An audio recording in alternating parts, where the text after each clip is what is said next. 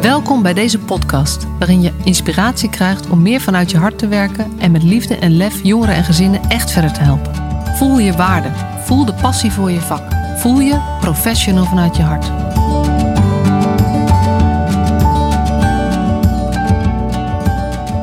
Ja, daar zijn we weer. Een nieuwe aflevering van de Professional vanuit je hart podcast. En vandaag mag ik in gesprek met Marion Herben. Welkom Marion. Hallo, welkom. Ehm, en uh, ja, je weet wat de eerste vraag is van deze podcast. Dus uh, jij krijgt hem ook meteen voor je kiezen. Ben jij een professional vanuit je hart? Ja, ik denk dat ik een professional vanuit mijn hart ben. Um, voor de 100% Alleen, um, ja, sinds twee jaar uh, begeleid ik geen gezinnen meer en geen jongeren meer. En dan merk ik dat er toch wel andere taken zijn die vragen om misschien soms ook je hoofd erbij te houden of niet alleen volledig vanuit je hart uh, te opereren. Um, dus dan wordt het wat lastiger om 100% professional vanuit je hart te blijven, denk ik. Ja, ervaar je dat zo, dat er zo'n verschil is met... want, want, dan zeg je van, het is nu belangrijker om mijn hoofd erbij te houden. Ik, dat deed je al... Het belangrijker ik weet niet of het belangrijker is hoor, nee. nee uh, ik denk dat het meer verwacht wordt of meer van je vraagt om daar ook je hoofd bij te houden. Ik denk als je um, onderzoek doet volledig vanuit je hart, uh, ja, dat het wel lastiger wordt. Ja, ja.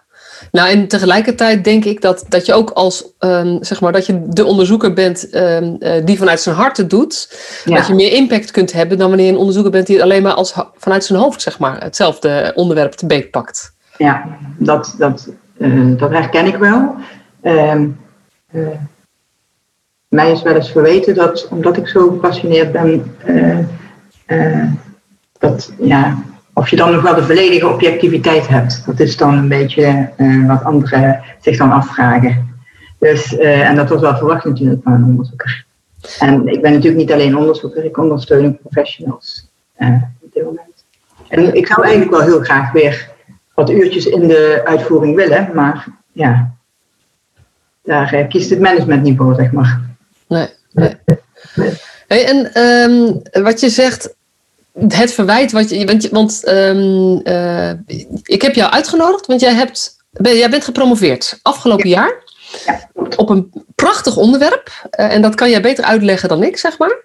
Mm -hmm. Dus misschien dat we daar eerst even induiken. En dan is het ook leuk om te weten wat jouw reis is geweest om dit dit onderwerp beter gaan pakken en je erin te gaan uh, vastbijten. Want dat is wat je doet als je promoveert. Ja. Als je een proefschrift schrijft. Dus wil je eens beginnen met waar het proefschrift over gaat? Ja. En dat we dan jouw hele reis ook erbij kunnen pakken. Dat is goed. Uh, mijn proefschrift uh, gaat eigenlijk over um, um, hoe je. Het zijn eigenlijk twee vragen, twee hoofdvragen. De eerste vraag is of er twee methodieken die ik onderzocht heb, of die uh, ja, de resultaten geven die, die ze ja, uh, die gewenst zijn, zeg maar. Dus eigenlijk uh, is dat een soort van resultaatmeting, een soort van lichte effectmeting zit er ook al in. Dus het is niet alleen procesevaluatie, maar het gaat ook naar de lichte effectmeting. Is een beetje ingewikkeld misschien. Um, daarnaast is de tweede vraag het meetbaar maken van de weerbarstige praktijk.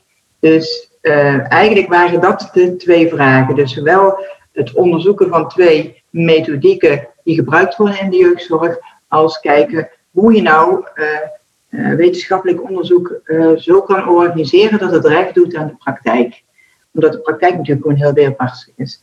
En de methodieken die ik daarvoor gekozen heb, dat waren methodieken die erg gericht zijn op samen met jongeren en samen met gezinnen activiteiten ondernemen erg gericht zijn op het uh, mens-tot-mens contact. Um, um, ja, eigenlijk zijn het methodieken die, die heel laagdrempelig zijn en heel erg dus, ja, duidelijk aansluiten zeg maar, bij de wensen en de behoeften van uh, gezinnen. Ja. Dus, en het zijn uh, met nieuwe perspectieven, dat is de ene. En de andere? Reset. Reset. En, uh, en Reset is ook in Den Haag. Nou, dat is eigenlijk wel een beetje een treurig verhaal. Um, uh, Reset die, uh, uh, werd in Zuid-Holland uitgevoerd toen ik begon door, zes organisaties. En um, nou, er zijn organisaties failliet gegaan. vlak voordat ik begon was er één organisatie die niet meer meedeed. Begon met mijn promotieonderzoek bedoel ik. en tijdens mijn promotieonderzoek zijn er ook twee organisaties omgevallen, zeg maar. En dat had alles te maken met de prijs en, en dat ook Reset niet meer als zodanig ingekocht werd, maar naar de BMO ging. Um, waardoor het gewoon onbetaalbaar werd. En um, uh, ja, toen bleven er uiteindelijk bleven er nog twee organisaties over. En helaas is uh, er ook niemand gekozen om te investeren in Reset.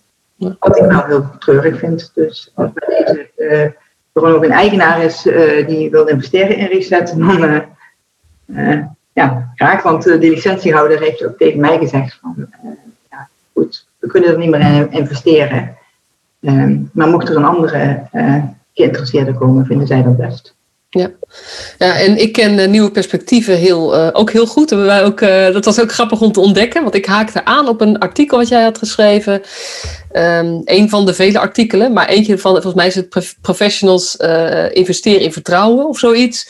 Of de werkrelatie is altijd belangrijker voor jongeren. Zulke, soort, zulke soort artikelen heb jij geschreven. Klopt. En ik heb natuurlijk zelf ook veel met nieuwe perspectieven gedaan, dus dat ken ik wat beter. Het zijn allebei methodieken die zich waarvan je net zei, die binnen de jeugdzorg gebruikt worden. Maar eigenlijk zitten ze niet helemaal binnen de jeugdzorg. Ze zitten eigenlijk op het randje van, nou, je kan zeggen op het randje van bemoeizorg, of op het randje van preventie, of op het randje van. Ja, uh, en dat is eigenlijk ook de angel, denk ik, wat je zo vertelt bij, uh, bij Reset. Dat het uh, intensief werken is met jongeren met gezinnen. Mhm. En dus in verhoudingswijs lijkt het duur. Ja. Het valt niet onder jeugdzorg. Dus wie gaat het betalen? Dat klopt helemaal wat je zegt, inderdaad. Dat hebben eh, beide methodieken. En wat je dus ook ziet dan, is dat die methodieken, eh, bijvoorbeeld op een nieuwe perspectief, bij verschillende organisaties ondergebracht wordt. dan zie je bij de ene organisatie dat het nu versnipperd in een wijkteam. Bij de andere organisatie zit het nog bij de GGD, of bij het jongerenwerk, of uh, bij jeugdzorg heeft het gezeten, of het zit bij welzijn. Uh, omdat het inderdaad niet een specifieke, duidelijke plek heeft, zeg maar, in hoe eh, onze zorg georganiseerd is. Ja. Eh, en, het, en het, uh, het richt zich allebei op, nou ja, je kan zeggen, uh, zorgmijdend is wat, in ieder geval licht zorgmijdend, moeilijk te pakken krijgen. Moeilijk bereikbare gezinnen en moeilijk bereikbare jongeren, ja. En uh, wat heel typerend is voor nieuwe perspectieven, is dat een heel groot percentage van de jongeren die heeft al, al ja, een jeugdzorgverleden, een maatregelverleden. Uh, dat varieert een beetje, maar landelijk zeg maar, is dat twee derde of zo. Uh, ik moet wel voorzichtig zijn, want we hebben ook nieuwkomers erbij. En die kunnen natuurlijk geen jeugdzorgverleden hebben, maar het zit ook twee derde. En um, ja, je ziet gewoon dat het niet altijd, ze zijn een beetje jeugdzorgnieuw. Het is niet altijd gelukt in jeugdzorg. En het, typische is dat dan, als die werkers van nieuwe perspectieven komen, dat het toch wel beter lukt. En ja, dat vind ik wel opvallend in ieder geval, ja. Ja, en, en dat vind ik ook leuk om. We hebben ook even elkaar voorgesproken. Jij bent natuurlijk onderzoeker en jij zit ook helemaal in dit thema. Dus ik zou we moeten zorgen dat dit gesprek niet te veel over het onderzoek gaat. Nee, precies, ja, Maar dat het vooral ook gaat over de vertaling naar de praktijk. Dus wat mij dan nieuwsgierig maakt, is, is wat heb jij gevonden aan. Wat doen die nieuwe perspectieven of reset-medewerkers? Ik denk dat twee vragen zijn. Wat zit er in de methodiek? Maar ik denk, de methodiek is nooit uh, is nooit het, het heil, zeg maar. Wat doen die professionals nou anders? Of wat doen ze goed? Wat maakt dat deze jongeren en deze, moeilijk, deze gezinnen wel bereikt worden? En, en dat ze ook wel. Uh, nou ja, ook, want er zijn ook, ook resultaten gemeten. Dus, dus dat er ook een uitgang is. Ja, nou, um, wat ik heb gezien is dat um, um, het, het, het, opereert, en dat zie je bij MP nog iets duidelijker dan bij Reset. Het opereert heel sterk uh, in de marges. Het, het, um, um, het, zijn professionals met lef die net iets verder gaan. Um, die, die denk ik ook de grenzen opzoeken. Die ook de ruimte krijgen, omdat die methodiek niet heel vastgekaderd zit in uh, een bepaalde systematiek. Die ook de ruimte krijgen om net iets verder te gaan. En uh, dat, dat, dat ook doen, dat ook durven. Dus die, die, die lef ook hebben en die houding ook hebben. Dus uh, het is een combinatie inderdaad van uh, het menselijke, uh, maar ook een stukje lef, de grenzen opzoeken. Um, uit je comfortzone, denk ik, ook wel, ook wel het echte contact aangaan. Dus ook het, gewoon echt het menselijke, niet het functionaris zijn, maar echt een mens zijn. Ja, dat zijn wel elementen die ik gezien heb, ja, inderdaad. En uh, ook echt aandacht voor de ander als persoon en daarbij aansluiten. Ja. En wat maakte, uh, dat heb ik gezien, en, en wat maakte dan, um, wat, wat was het verschil in resultaat wat je zag daardoor? Uh, nou ja, sowieso dat, dat, dat, dat uh, gezinnen en jongeren die normaal uitvallen of als ongemotiveerd worden bestempeld, minder ongemotiveerd zijn. En dit is ook wel een heel, heel um, mooie binding die ik zelfs binnen de MP en Reset zag. dat sommige professionals gewoon ja, makkelijker motiveren en makkelijker uh, jongeren of gezinnen aan zich weten te binden. Je zag daar echt ja, uh, wel verschillen in, zeg maar. En uh, bij MP is zelfs gemeten hoe mensen, hoe, hoe, die professional kijken naar die motivatie en hoe ze dus um, kijken naar um, ja, wat ze verwachten van, van, van zo'n gezin of van zo'n jongere. En dan was het opvallend dat de professionals die zeggen van motivatie is niet statisch en motivatie is niet zo belangrijk, uh, want ik motiveer wel. Uh, die hadden uh, ook echt duidelijk significant minder uitval. dus dat was wel ja, inderdaad opvallend. Ja.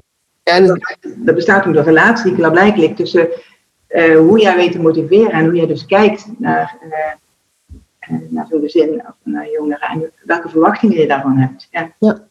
Ja, je, je creëert, er is gewoon een self-fulfilling prophecy. Als jij er geen geloof in hebt dat die ander wil, zeg maar, of die ander kan, dan zal je ook vaker zien dat dat inderdaad zo is. En als jij ervan uitgaat, iedereen heeft, die is gemotiveerd voor iets, we moeten alleen zoeken waarvoor. En we moeten kijken hoe dat bij jou werkt, maar we gaan gewoon aan de slag. Dan zal je ook vaker gemotiveerde en weet je, uh, ik hou, ben heel erg van de lijn van motivatie is heel, uh, wat is dat überhaupt? Dat is niet een eigenschap van de ander, maar dat is ook product van de interactie die je hebt. En dat is dus precies wat jij gevonden hebt in, de, uh, in het onderzoek. Ja, dat klopt, ja. ja. ja. ja. En die werkrelatie inderdaad, daar moet aandacht voor zijn. Um, ja, zeker in het begin. Als die, als die connectie er is en wat vertrouwen in die relatie er is, ehm, dan pas zag ik dat professionals de ruimte konden claimen om uh, uh, gedragsveranderingen teweeg te brengen en, en um, ja, jongeren of ouders meer in beweging te brengen. Maar uh, daarmee te snel beginnen um, leidt tot afhaken. Ja. Ja. lijkt Ik vind het wel heel mooi om je uh, ik heb het nog nooit in een podcast verteld ergens, maar uh, eigenlijk is, um, uh, ik ben ook trainer Nieuwe Perspectieven geweest. Ik heb, daar, ik heb ook zelf als Nieuwe Perspectieven um, ambulant werken gewerkt. Niet zo lang, maar wel gedaan. Maar het past heel erg bij mij. En ik merkte toen ook het verschil tussen heel veel andere methodieken en dingen en het werken volgens, nou ja, want het is niet alleen maar er zit presentie in en er zit... Um, er zit, er zit heel veel andere dingen ook in. En het, het, het, gaat om een bepaalde houding van professionals, een soort basishouding die voorwaardelijk is om dingen voor elkaar te krijgen. Ja. En eigenlijk is dat uiteindelijk verworden tot dat boek wat ik geschreven heb. Want heel veel dingen die jij net noemde als van wat het verschil maakt, uh, is uh, stap als professional uit je comfortzone. Ga het menselijke contact aan, ga de echte verbinding aan. Uh, heb echt aandacht, zoek de grenzen op, heb lef, zeg maar. Dat zijn, ja. zijn allemaal thema's die, die in mijn boek ook terugkomen. Dus er is best wel een sterke relatie ook met hoe ik zelf gewerkt heb en waar ik in geloof. Ja. en en ja, hoe dat dan tot die tien stappen of wat een professional vanuit jou. Ik denk eigenlijk dat ik de type nieuwe perspectieven professionals heb ik een soort van voor ogen van dat die het meest verschil maakt voor jongeren. Ja, ik heb, ik heb uh, je boek natuurlijk ook gelezen en ik herken dat inderdaad. Ik herken die tien stappen en dat zijn echt stappen die ja, uh, eigenlijk bijna te logisch voor woorden zijn, maar toch blijkbaar niet altijd uh, ja, toegepast worden. Dat is heel bijzonder. Ja. En heb je, daar, heb je daar iets over gevonden tijdens je onderzoek? Want ben je ook ingezoomd op hoe, hoe komt het nou dat die ene professional meer ehm, meer die, die, dat aanhaken dat dat beter lukt dan de ander, zeg maar. Heb je, ben je daar ook op ingegaan? Ehm, nou ja, goed. Ehm, wat ik daar gevonden heb, beschrijf ik ook in een artikel. En dat heeft inderdaad met, met, met de, de verwachting en de motivatie te maken. Uh, ik heb niet heel veel meer uh, elementen meegenomen die daaronder liggen. Omdat, ja, dat was ook eigenlijk helemaal niet de onderzoeksvraag. Maar misschien is het heel interessant om het een keer verder te onderzoeken. Ja. Maar wat ik wel inderdaad gevonden heb, uh, is, uh, zijn elementen als niet direct verwachtingen hebben, zelf onvoorwaardelijk het contact aangaan, echt de ander zien, aansluiten. ja, dus inderdaad ook wel een beetje ja, de lef hebben, de, de ruimte voelen.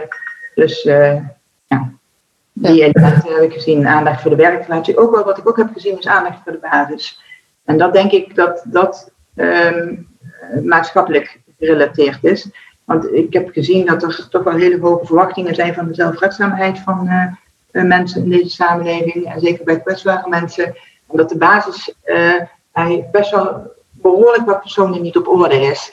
En um, nu heb ik het idee met de corona dat daar weer wat aandacht voor is. Uh, voor, voor, uitsluiting van mensen en mensen die echt heel erg kwetsbaar zijn en het kwetsbaar mogen zijn en dergelijke.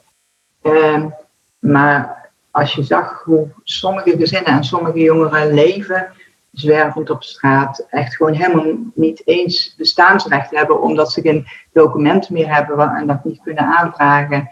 Um, dan denk ik, ja, dat is toch eigenlijk in een land van beschaving uh, wel een beetje zorgelijk. Dan zouden we toch eigenlijk wel wat meer aandacht voor moeten hebben. Ja, en dat is natuurlijk ook waar Stichting Zwerf, Zwerfjongeren Nederland. Uh, ik heb in, denk 2008 of zo meegewerkt aan een, uh, aan een, ook een, een, onderzoek bij een gemeente. En dan ging het over de aansluiting van, van zwerf, de zorg voor zwerfjongeren naar de zorg voor vol, ja, volwassen uh, daklozen. Dat het zo'n moeilijke overgang was.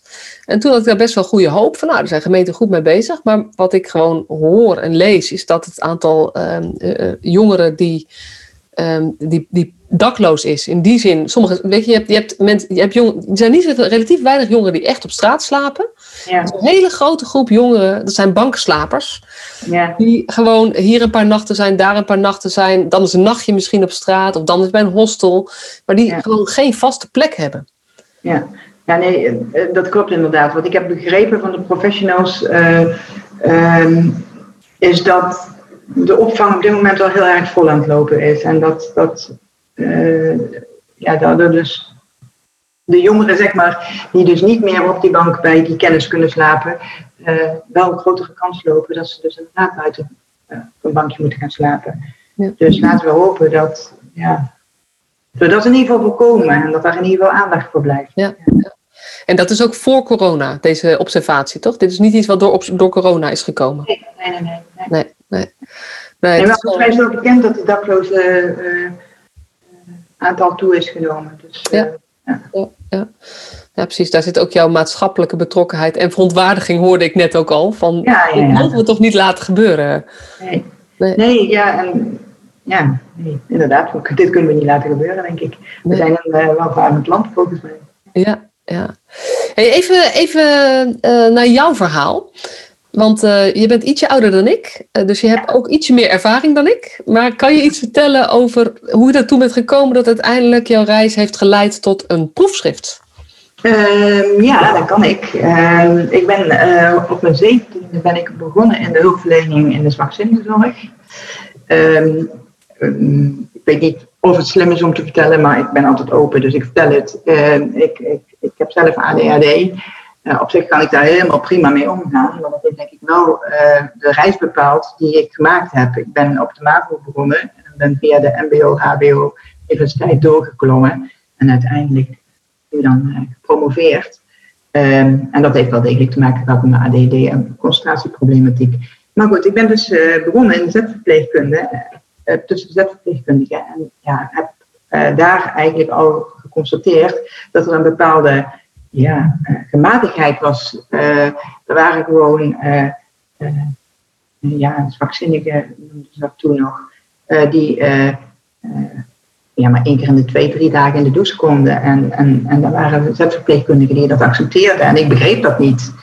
Want ik vond dat niet menselijk. Dus daar ging al een bepaalde ja, spanning of frustratie bij mij, denk ik, ontstaan. Die, die zich eigenlijk in de loop van de jaren steeds verder opgebouwd heeft. En ik probeer dat dan om te zetten in positiviteit. En uh, om daar iets aan te doen. En dat is eigenlijk, denk ik, de drive geweest waarom ik de Master Social Worker ben gaan volgen. dat is een hele brede master. die gaat eigenlijk over professionalisering en, en er zit heel veel onderzoek in. En toen bleek dat ik best wel sterk was in onderzoeksvakken, onderzoekstechnieken en ook in uh, methodieken uh, en het methodisch handelen. Uh, ja, toen heeft mij dat bewogen om te gaan promoveren ook, inderdaad. En eigenlijk ook om ja, aandacht te vragen, aandacht te vragen voor de werkelijke elementen die dat toen doen en de werkelijke werkzame elementen in de, in de jeugdhulp. Ja. Dus ik denk dat dat een beetje mijn weg heeft. En daar speelt ook nog wel in mee dat ik uh, een vrij redelijk lange periode, zeg maar, in de gedwongen hulp heb gezeten. ja, even voor, want, want je ging heel snel van de zetverpleging naar je, naar je onderzoek. Ja. Maar daar zit, daar zit het hele. Je hebt van alles gedaan, hè? Ja, klopt. Ik heb in de verslavingszorg gewerkt, ik heb bij in Nederland gewerkt, ik heb bij aan meegewerkt. In de crisisdienst heb ik gewerkt. Uh, bij jeugdzorg heb ik uh, allerlei taken gedaan, uh, zowel crisis als jeugdbeschermer. Ehm, eigenlijk ja, van alles inderdaad. En um, op de duur heb ik heel bewust gekozen voor nieuwe perspectieven, omdat dat een methodiek was die, die um, niet in het gedwongen kader plaatsvond. En met een hele lage caseload, dat is natuurlijk ook wel iets wat meespeelt. Want wij hadden toen maar vier gezinnen of vier jongeren onder ons. Waardoor je heel veel tijd hebt. En echt ook de vindplaatsen van de jongeren kan bezoeken. En samen op pad kan. En, ja, en even, wat, wat, zijn, wat zijn vindplaatsen? Nou, de, de, de, de, de plekken waar de jongeren te vinden is eigenlijk wat, wat, wat zijn normale uh, omgeving is, zijn gebruikelijke omgeving is. Uh, dus dat kan, kan een pleintje zijn, uh, dat kan een bezoekje aan een oma zijn. Dat kan zijn eigen leefwereld zijn. In de zin, zijn eigen gezin. Of ja, dus de school waarop die misschien nog zit of niet meer zit. Ja. Uh, en ja, die methodiek bood, bood, die mogelijkheid. Dus ik ben toen uitvoerend uh, eh, MP-begeleider geweest. En ehm, ja, van daaruit ben ik samen met de gedragswetenschappers destijds begonnen met dit onderzoek. Eerst in mijn eigen tijd. En toen kreeg ik ook wat uren als gedragswetenschapper. En toen kon ik het uh, deels in de tijd van de basis doen. En ja, ook eigenlijk wel een beetje om NP weer op de, op, de, op de rit te zetten. Want er was ook helemaal geen onderzoeksmateriaal meer naar nieuwe perspectieven. En ik dacht, het mag toch niet zo zijn dat daar die mooie methodiek opeens ja, ja. verdwijnt. Net zoals we nou ja, mogelijk gaan zien bij Reset. Dat, dat is heel erg zonde. Ja, en ik, ik ben ook, uh, je, had, je had natuurlijk ook NPT, nieuwe perspectieven bij terugkeer. En dat is eigenlijk al een beetje, zeg maar, het, wordt nog wel gedaan, maar daar, ja, dat, daar, daar, het fundament daaronder is ook een beetje verdwenen, zeg maar. Komt nog, zijn we mee bezig. Nou, ik vind ik heel blij om te horen, want dat, is, uh, nou ja, dat heeft ook echt mijn hart. Want dat gaat, van de week zag ik nog een stuk uh, op LinkedIn over um, LVB'ers die de fout ingaan dat je in plaats van moet straffen, dat je zoveel moet inzetten op begeleiden en het weer opbouwen van hun leven in combinatie met ook veranderen van overtuiging. En dat, is, uh, dat is natuurlijk waar NPT heel erg op, uh, op ingaat. Dus nou ja, ik ben super blij als dat weer. Uh, nou ja, en daar weet ik ook dat de financiering het grootste probleem was. Want dat is de, ja. de elementen die je net vertelde, van dat gaat echt over wat kun jij als, als professional, hoe kan jij nou het meest verschil maken? Nou, dat gaat eigenlijk over de thema's die je net zei. Ja. Met, met ga contact aan, maak verbinding, heb geduld, ga uit van het positieve, wil niet te snel gaan. Ja. Doe ook wat nodig is om te zorgen dat er een basis is om überhaupt op verder te bouwen. Want anders overvraag je iemand ook al vanaf het begin. Ja. Dus richt je op die basis en um, heb oprechte aandacht en, en, weet je, en, en heb ook lef. Ga, volg niet de gebaande paden, maar denk altijd buiten de kaders. Ja. Maar wat jij ook gevonden hebt, is de omstandigheden um, zoals de samenleving nu is, zeg maar, en, en waar dit allemaal ingebed is, maken het wel ontzettend ingewikkeld. Ja, dat klopt. Ehm, eh, ja, de artikelen die ik naar mijn proefschrift heb geschreven zijn ook um, invloeden die, die ook spelen. Kijk, um, het is heel belangrijk om, om contact te maken uh, van mens tot mens. Maar het is ook zo dat de regel aan de wetgeving eh, van invloed is. Dat heb ik gezien op resultaten.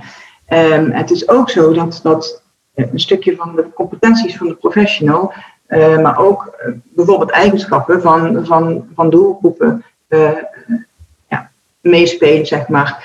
Um, en ja, dus er moet ook wel aandacht zijn voor, voor de combinatie van alles. En de, ene doelgroep is de andere doelgroep niet. En de ene individu is de andere individu niet. In die zin moet je ook, denk ik, wel steeds maatwerk leveren. En um, ja, je ziet inderdaad dat er maatschappelijk gewoon ja, invloeden zijn die resultaten van methodieken beïnvloeden. Ja. En um, nou ben ik eventjes iemand die hier nog nooit over nagedacht heeft. Hoe kan je dat aan mij uitleggen? Wat bedoel je daarmee? Er zijn maatschappelijke invloeden die maken dat de resultaten van methodieken beïnvloeden. Dat is een hele mooie onderzoekszin. Ja, maar ik weet dat eh, heel erg van de praktijk ben. Dus kan je hem even heel erg plat slaan en gewoon aan mij uitleggen? Wat ik bijvoorbeeld heb gezien is uh, de toekenning van zorg. Uh, als je ziet dat er meteen hoop gegeven wordt, meteen vertrouwen gegeven wordt, meteen gezegd wordt van ja, je kan hier gewoon in begeleiding, kan je hier niet in begeleiding zorgen, maar dat je ergens komt waar je wel in begeleiding kan, um, dan heeft dat invloed op het wel of niet afhaken, al meteen in het begin. En het heeft invloed op het wel of niet hoop krijgen. En, dus eigenlijk, je bedoelt eigenlijk, als er meteen gezegd wordt tegen iemand die half, die, die, misschien niet eens een hulpvraag heeft, maar waarmee je in gesprek raakt en je merkt, hé, hey, er is meer aan de hand. Als jij meteen uh, kunt zeggen, hé hey joh, ik hoor het. Wat het precies is, kunnen we nu niet uitzoeken, maar ik ga zorgen dat ik of iemand anders met jou aan de slag gaat om je leven op de rit te krijgen. Dat, uh, Als je dat kunt uitspreken, heeft dat een positief effect op maar dat iemand aangehaakt blijft. Dus als het gaat over zorgmeiders, die eigenlijk per definitie moeilijk in een hokje te duwen zijn. En dus moeilijk te bepalen is van wij welke hoek ze zorg moeten krijgen. Juist dan moeten we tegen ze zeggen, linksom, rechtsom, uh, we laten je niet los. Ja, dat klopt. Dus de, dat is dan één element wat ik er maar even uithaal, de toekenning van zorg. Want er zijn natuurlijk heel veel elementen. Een ander element wat ik ook gezien heb, is uh, hoe een maatschappij uh, kijkt naar een bepaalde problematiek. Um, ja, we hebben best wel een verharding gezien. Ik heb het idee dat dat nu weer een stukje afneemt, die verharding. Dat zou alleen maar heel mooi zijn, maar die verharding van de maatschappij. Dus als, als de maatschappij harder is in zijn oordeel en zijn, en zijn afwijzing. En dat komt ook terug in hoe een doelgroep benaderd wordt. Ook dat Ehm, eh, is van invloed. Ehm, vinden we het acceptabel dat bepaalde doelgroepen uh, buitengesloten worden? Ehm, het is een heel complexe wisselwerking die in, ja, invloed heeft op, op ja. Ja, hoe doelgroepen dingen beleven en hoe professionals dingen beleven. En zo ook op de resultaten, inderdaad. Ja. En dan gaat het, als ik even een hele praktische vertaling probeer te maken, dan kan je bijvoorbeeld zeggen, als de maatschappelijke norm is als je schulden hebt, is het je eigen schuld. Dan moet je, zelf je, uh, moet je het zelf oplossen. Punt. Als dat de maatschappelijke norm is, ja. dan wordt het lastiger om met mensen te werken die eigenlijk, waarbij de, uh, nou ja, het leven zo ingewikkeld gelopen is, dat ze eigenlijk niet meer weten hoe het komt dat het nu is zoals het is. En dat ze ook niet weten waar ze moeten beginnen om het op te lossen. Ja, ja, ja. Dat en dan is dat, dat oordeel wat van buitenaf kan, dat, dat is dan, heeft dan een negatief effect op uh, of, of ze überhaupt in actie gaan om hun leven ja, op te pakken. Klopt inderdaad, ja. ja. En dat zie je ook bij andere, uh, ja, het kan bij schulden zijn, maar het kan ook bij eenzaamheid zijn. Het, ja, het zijn echt ook wel de thema's uh, waar, uh, ja, die uitsluiting tot gevolg kunnen hebben. En dat is natuurlijk ja, maar een heel, heel, heel teer onderliggen. En wat bedoel je met uitsluiting? Dat, dat noemde je een paar keer al. Um, um, we hebben, uh, uh, zoals we in de maatschappij het georganiseerd hebben, zeggen we eigenlijk, uh, iedereen moet voor zichzelf zorgen, zelfredzaam worden, moet participeren, moet deelnemen. Maar er moet ook gefaciliteerd worden om te kunnen deelnemen. Dan moet ook gewoon, dingen moeten gewoon in orde zijn om te kunnen deelnemen. Niet iedereen kan onvoorwaardelijk deelnemen. En ehm, dat bedoel ik denk ik met uitsluiting. Ja. Ja, en, en dan denk ik meteen aan ook de, de laaggeletterdheid, die veel groter is dan, dan wij als hoogopgeleiden ons realiseren. En dan denk ik, alle hulpverleners vallen bijna onder de hoogopgeleiden. Ja. Uh, dat, en, en wij zien het, en toch denk ik dat we ons onvoldoende realiseren hoe, hoe moeilijk het is als mhm. je um, dingen niet goed begrijpt. En hoe hoog de eisen eigenlijk zijn om gewoon mee te kunnen doen. Ja, ja. ja en die eisen zijn denk ik uh, verhoogd in de afgelopen tien jaar. Ja. En uh, is dat iets wat je zelf ervaren hebt of gezien hebt? Of is dat iets wat je ook in je onderzoek... Is dat zeg maar een persoonlijke ervaring of mening? Of is beide, eigenlijk beide. Ik, ik, ik hoorde het in mijn onderzoek, ik zag het in mijn onderzoek. Ik heb het ook zelf ervaren, want ik ben natuurlijk zelf ook... Uh, denk wat jaren uh, professional geweest. Dus ik uh, ging mee naar de loketten met de jongeren en de gezinnen. En um, ja, kijk, het wordt een heel technisch verhaal, maar wat daar ook weer aan gekoppeld is, is de decentralisatie. Um, het begint al 2005, daar begint het al met de WWB, de Wet Werk en Bijstand. Um, toen, daarvoor, was dat gewoon nog landelijk geregeld. Dus het was makkelijker om een uitkering te krijgen. En dan kun je zeggen, wat heeft dat met jeugdzorg te maken? Maar uh, als je moeilijk een inkomen krijgt, of een basisinkomen krijgt, dan uh, heeft dat wel degelijk invloed op de jeugdzorg. Want ja, er zijn ook ouders die geen geld hebben uh, en kinderen die misschien geen boterham hebben als ze naar school gaan of, of geen kleren hebben. Ik zag in mijn onderzoek, zeg ik, echt kinderen die, die, die zomers in winterkleren lopen en ja, dat soort voorbeelden, omdat er gewoon geen geld was. Dus ja, het, het is zoals ik al eerder zeg, het is een heel complex geheel wat allemaal op elkaar inspeelt. En als we dat nou weer even terugbrengen naar mijn luisteraar, wat volgens mij, dat weet je nooit helemaal zeker, maar het dat grotendeels mensen zijn die in de uitvoering van de, van de jeugdzorg zitten, ja. of bij de gemeente. Weet je, dit is allemaal buiten onze directe invloed. Ja. Wij kunnen niet zorgen dat de, wet, um, um, dat de wetten veranderd worden. En er zijn natuurlijk allemaal mooie maatschappelijke bewegingen. Maar wat ik heel erg zeg, van ja, heel, dat is allemaal heel fijn. Maar voordat dat allemaal omgeturnd is, zeg ik, ben, ben ik helaas met pensioen, zeg maar. Ik hoop het niet. Maar dat duurt lang. Dus als we het nou terugbrengen naar hoe kan jij als professional in de tijd zoals die is, toch nog het meeste verschil maken? Ja. Wat kun je doen um, in deze tijd met dit soort nou ja, gedrochten van, uh, van regelgevingen, die gewoon voor jou, jouw jongeren, jouw kwetsbare jongeren, jouw kwetsbare gezinnen mm -hmm. in weg zit? Ja, um, uh, laat ik beginnen met, ik denk eigenlijk ook dat um, ja, de hulpverlening, de jeugdhulpverlening ook wel een beetje een, een, een mensenrechten professie is. Um, ik, ik, kijk, het is inderdaad zo dat je contact moet maken en die werkrelatie aanleg voor moet hebben. En wat lef moet hebben om een beetje de creatieve weg te volgen. En dat, hebben we allemaal al benoemd, dat klopt. Maar ik denk ook wel dat je een signalerende functie hebt. En ik denk ook wel dat je je kan het zelf niet allemaal veranderen, maar ik denk wel dat je het uh, uh, aan moet geven. En dat je met, ja, als professional met, met elkaar moet zeggen, ja, dit, dit kan niet.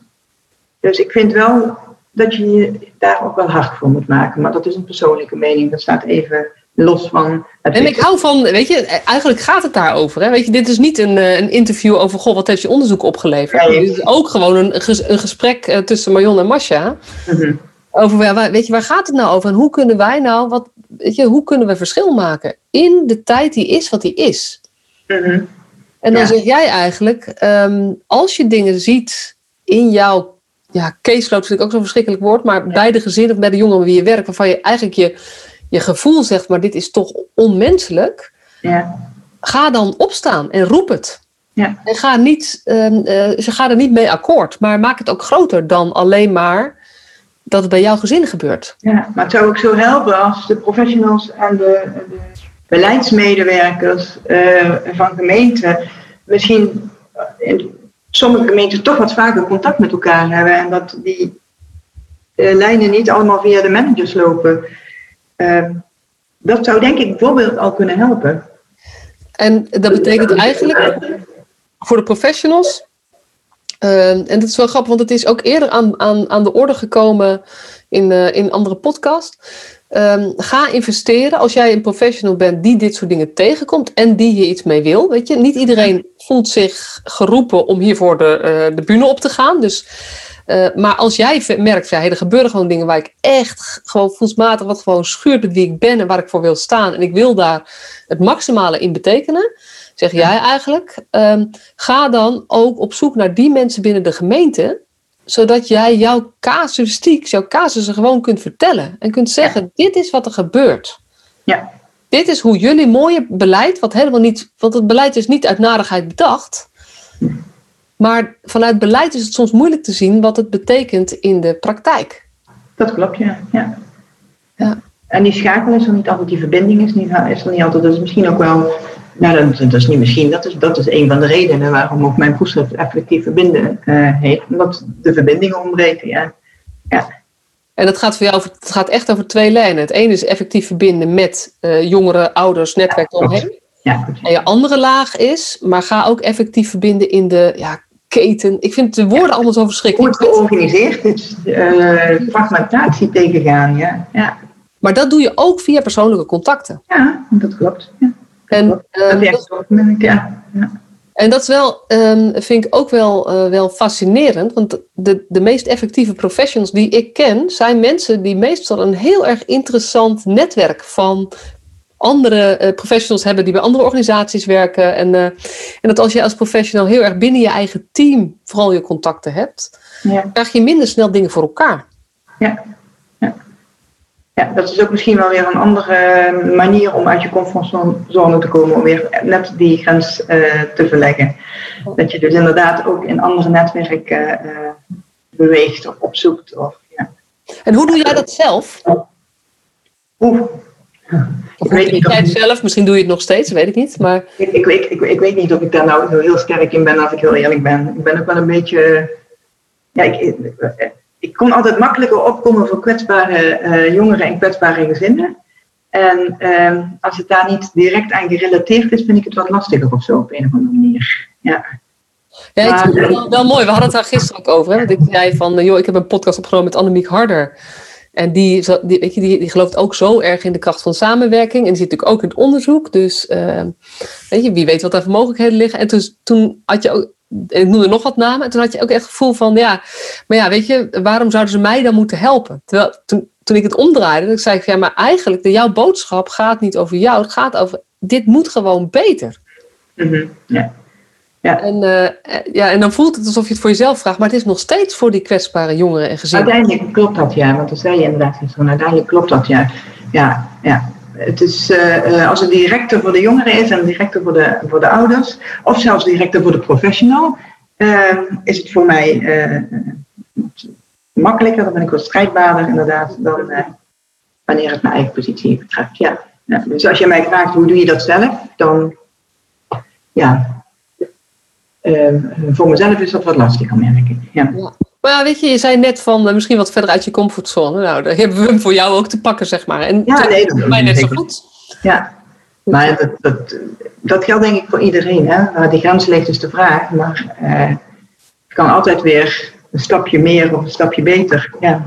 Ja, en mijn ervaring is ook dat door dat te doen, en door het vooral niet te groot te maken, maar vooral kleine stapjes buiten je comfortzone te zetten, wordt je comfortzone steeds groter. Ja, precies. Ja. Dus er gebeurt, en dan gebeuren er ook weer heel erg veel mooie dingen. Dus uh, het is natuurlijk voor jou de vraag, want hoe deed je dat voor die jongeren? Want, want je zei ook van je bent eigenlijk een soort mensenrechten, um, het is ook een mensenrechten iets. Beroep, ja. Ja, en, en toen jij als, als nou ja, toch een jong meisje in de zet ging werken, dat je daar eigenlijk al voelde, hé, hey, maar dit is onmenselijk. Dat zijn, nou ja, voor, voor iemand, toen, toen had je nog niet een staat van dienst op grond waarvan nee. je kon zeggen, dus dat, het zit er wel in. En toen ja, dat heb ik ook wel eens afgevraagd.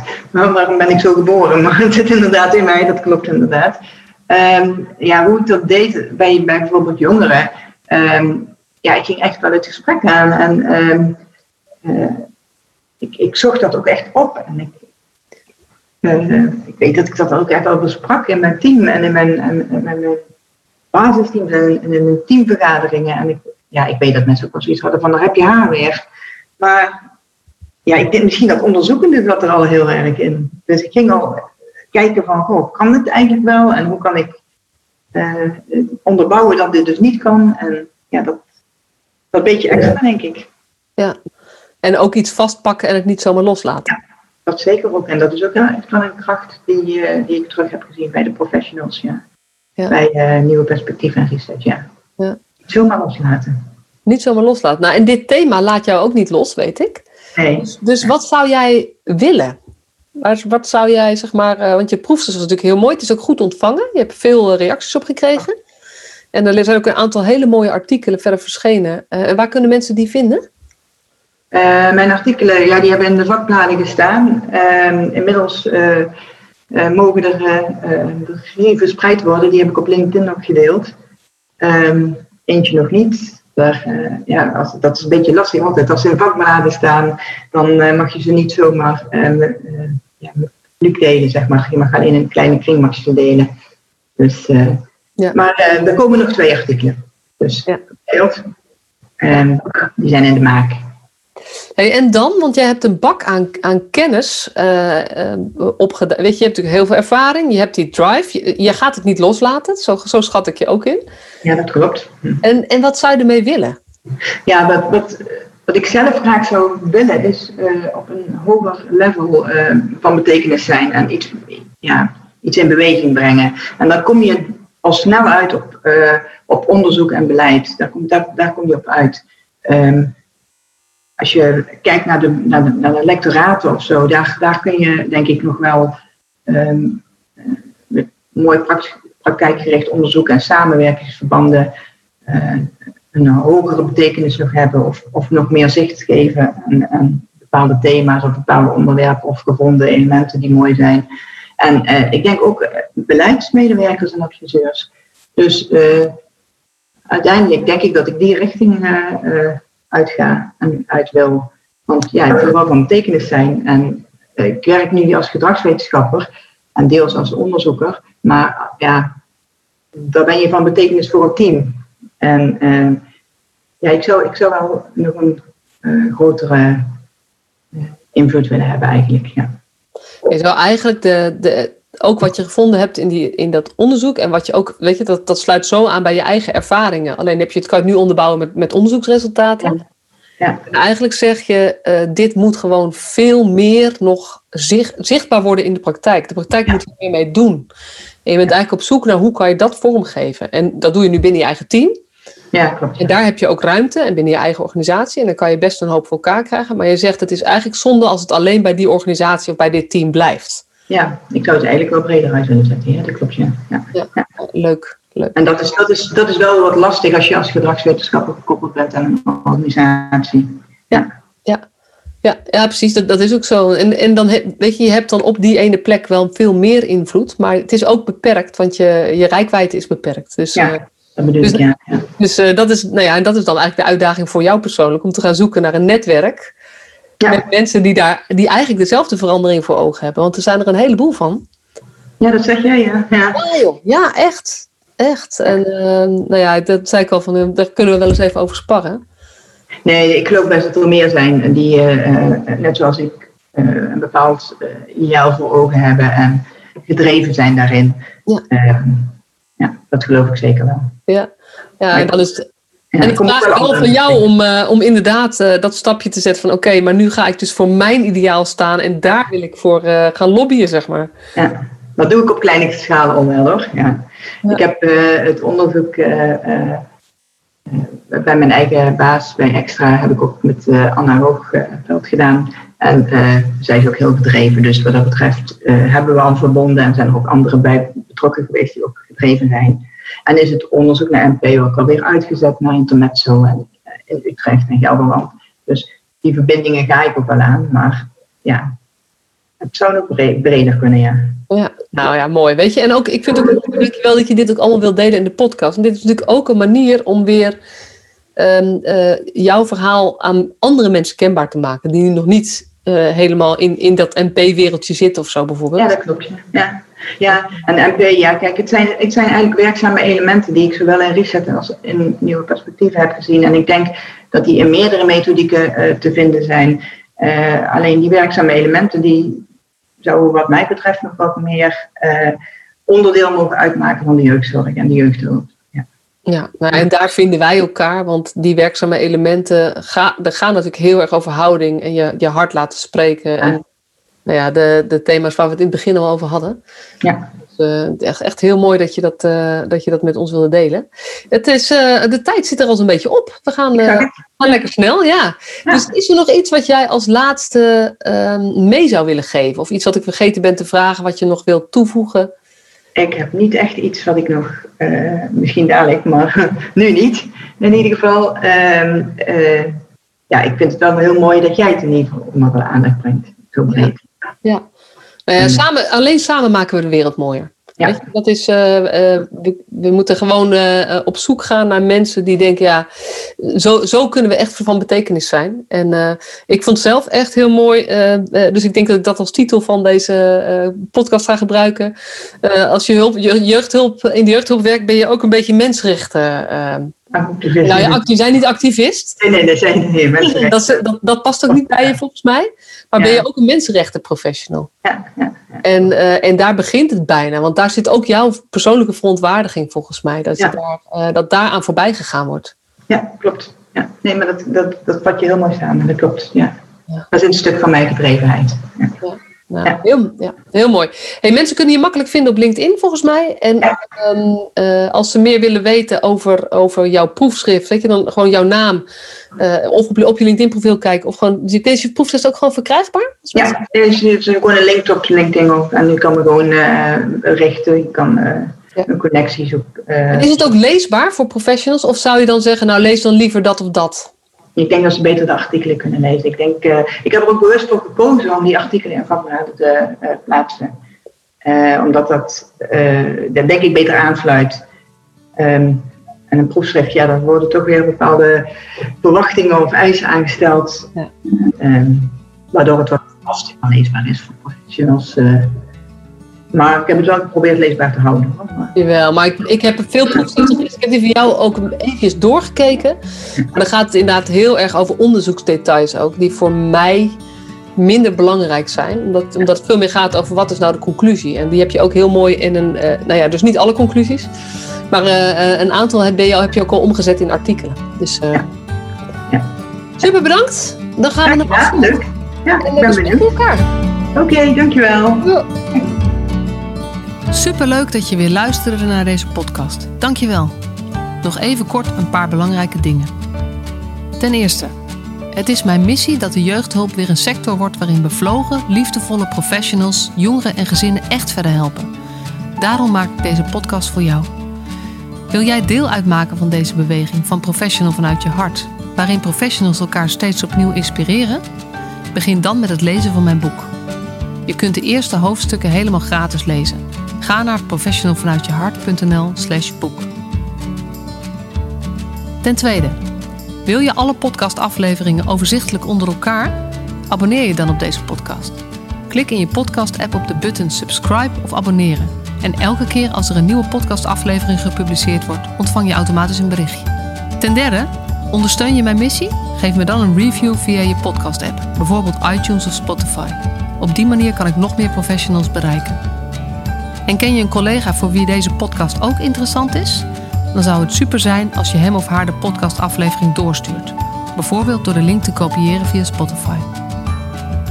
Ik vind het altijd heel leuk om berichtjes te ontvangen van luisteraars om te horen wat je van een podcast vindt, of als je misschien vragen of suggesties hebt. Of als een aflevering je een bepaald inzicht heeft gegeven of er iets in beweging is gekomen. Stuur me dan even een berichtje op masha.professionalvanuitjehart.nl via de website of stuur me een connectieverzoek op LinkedIn.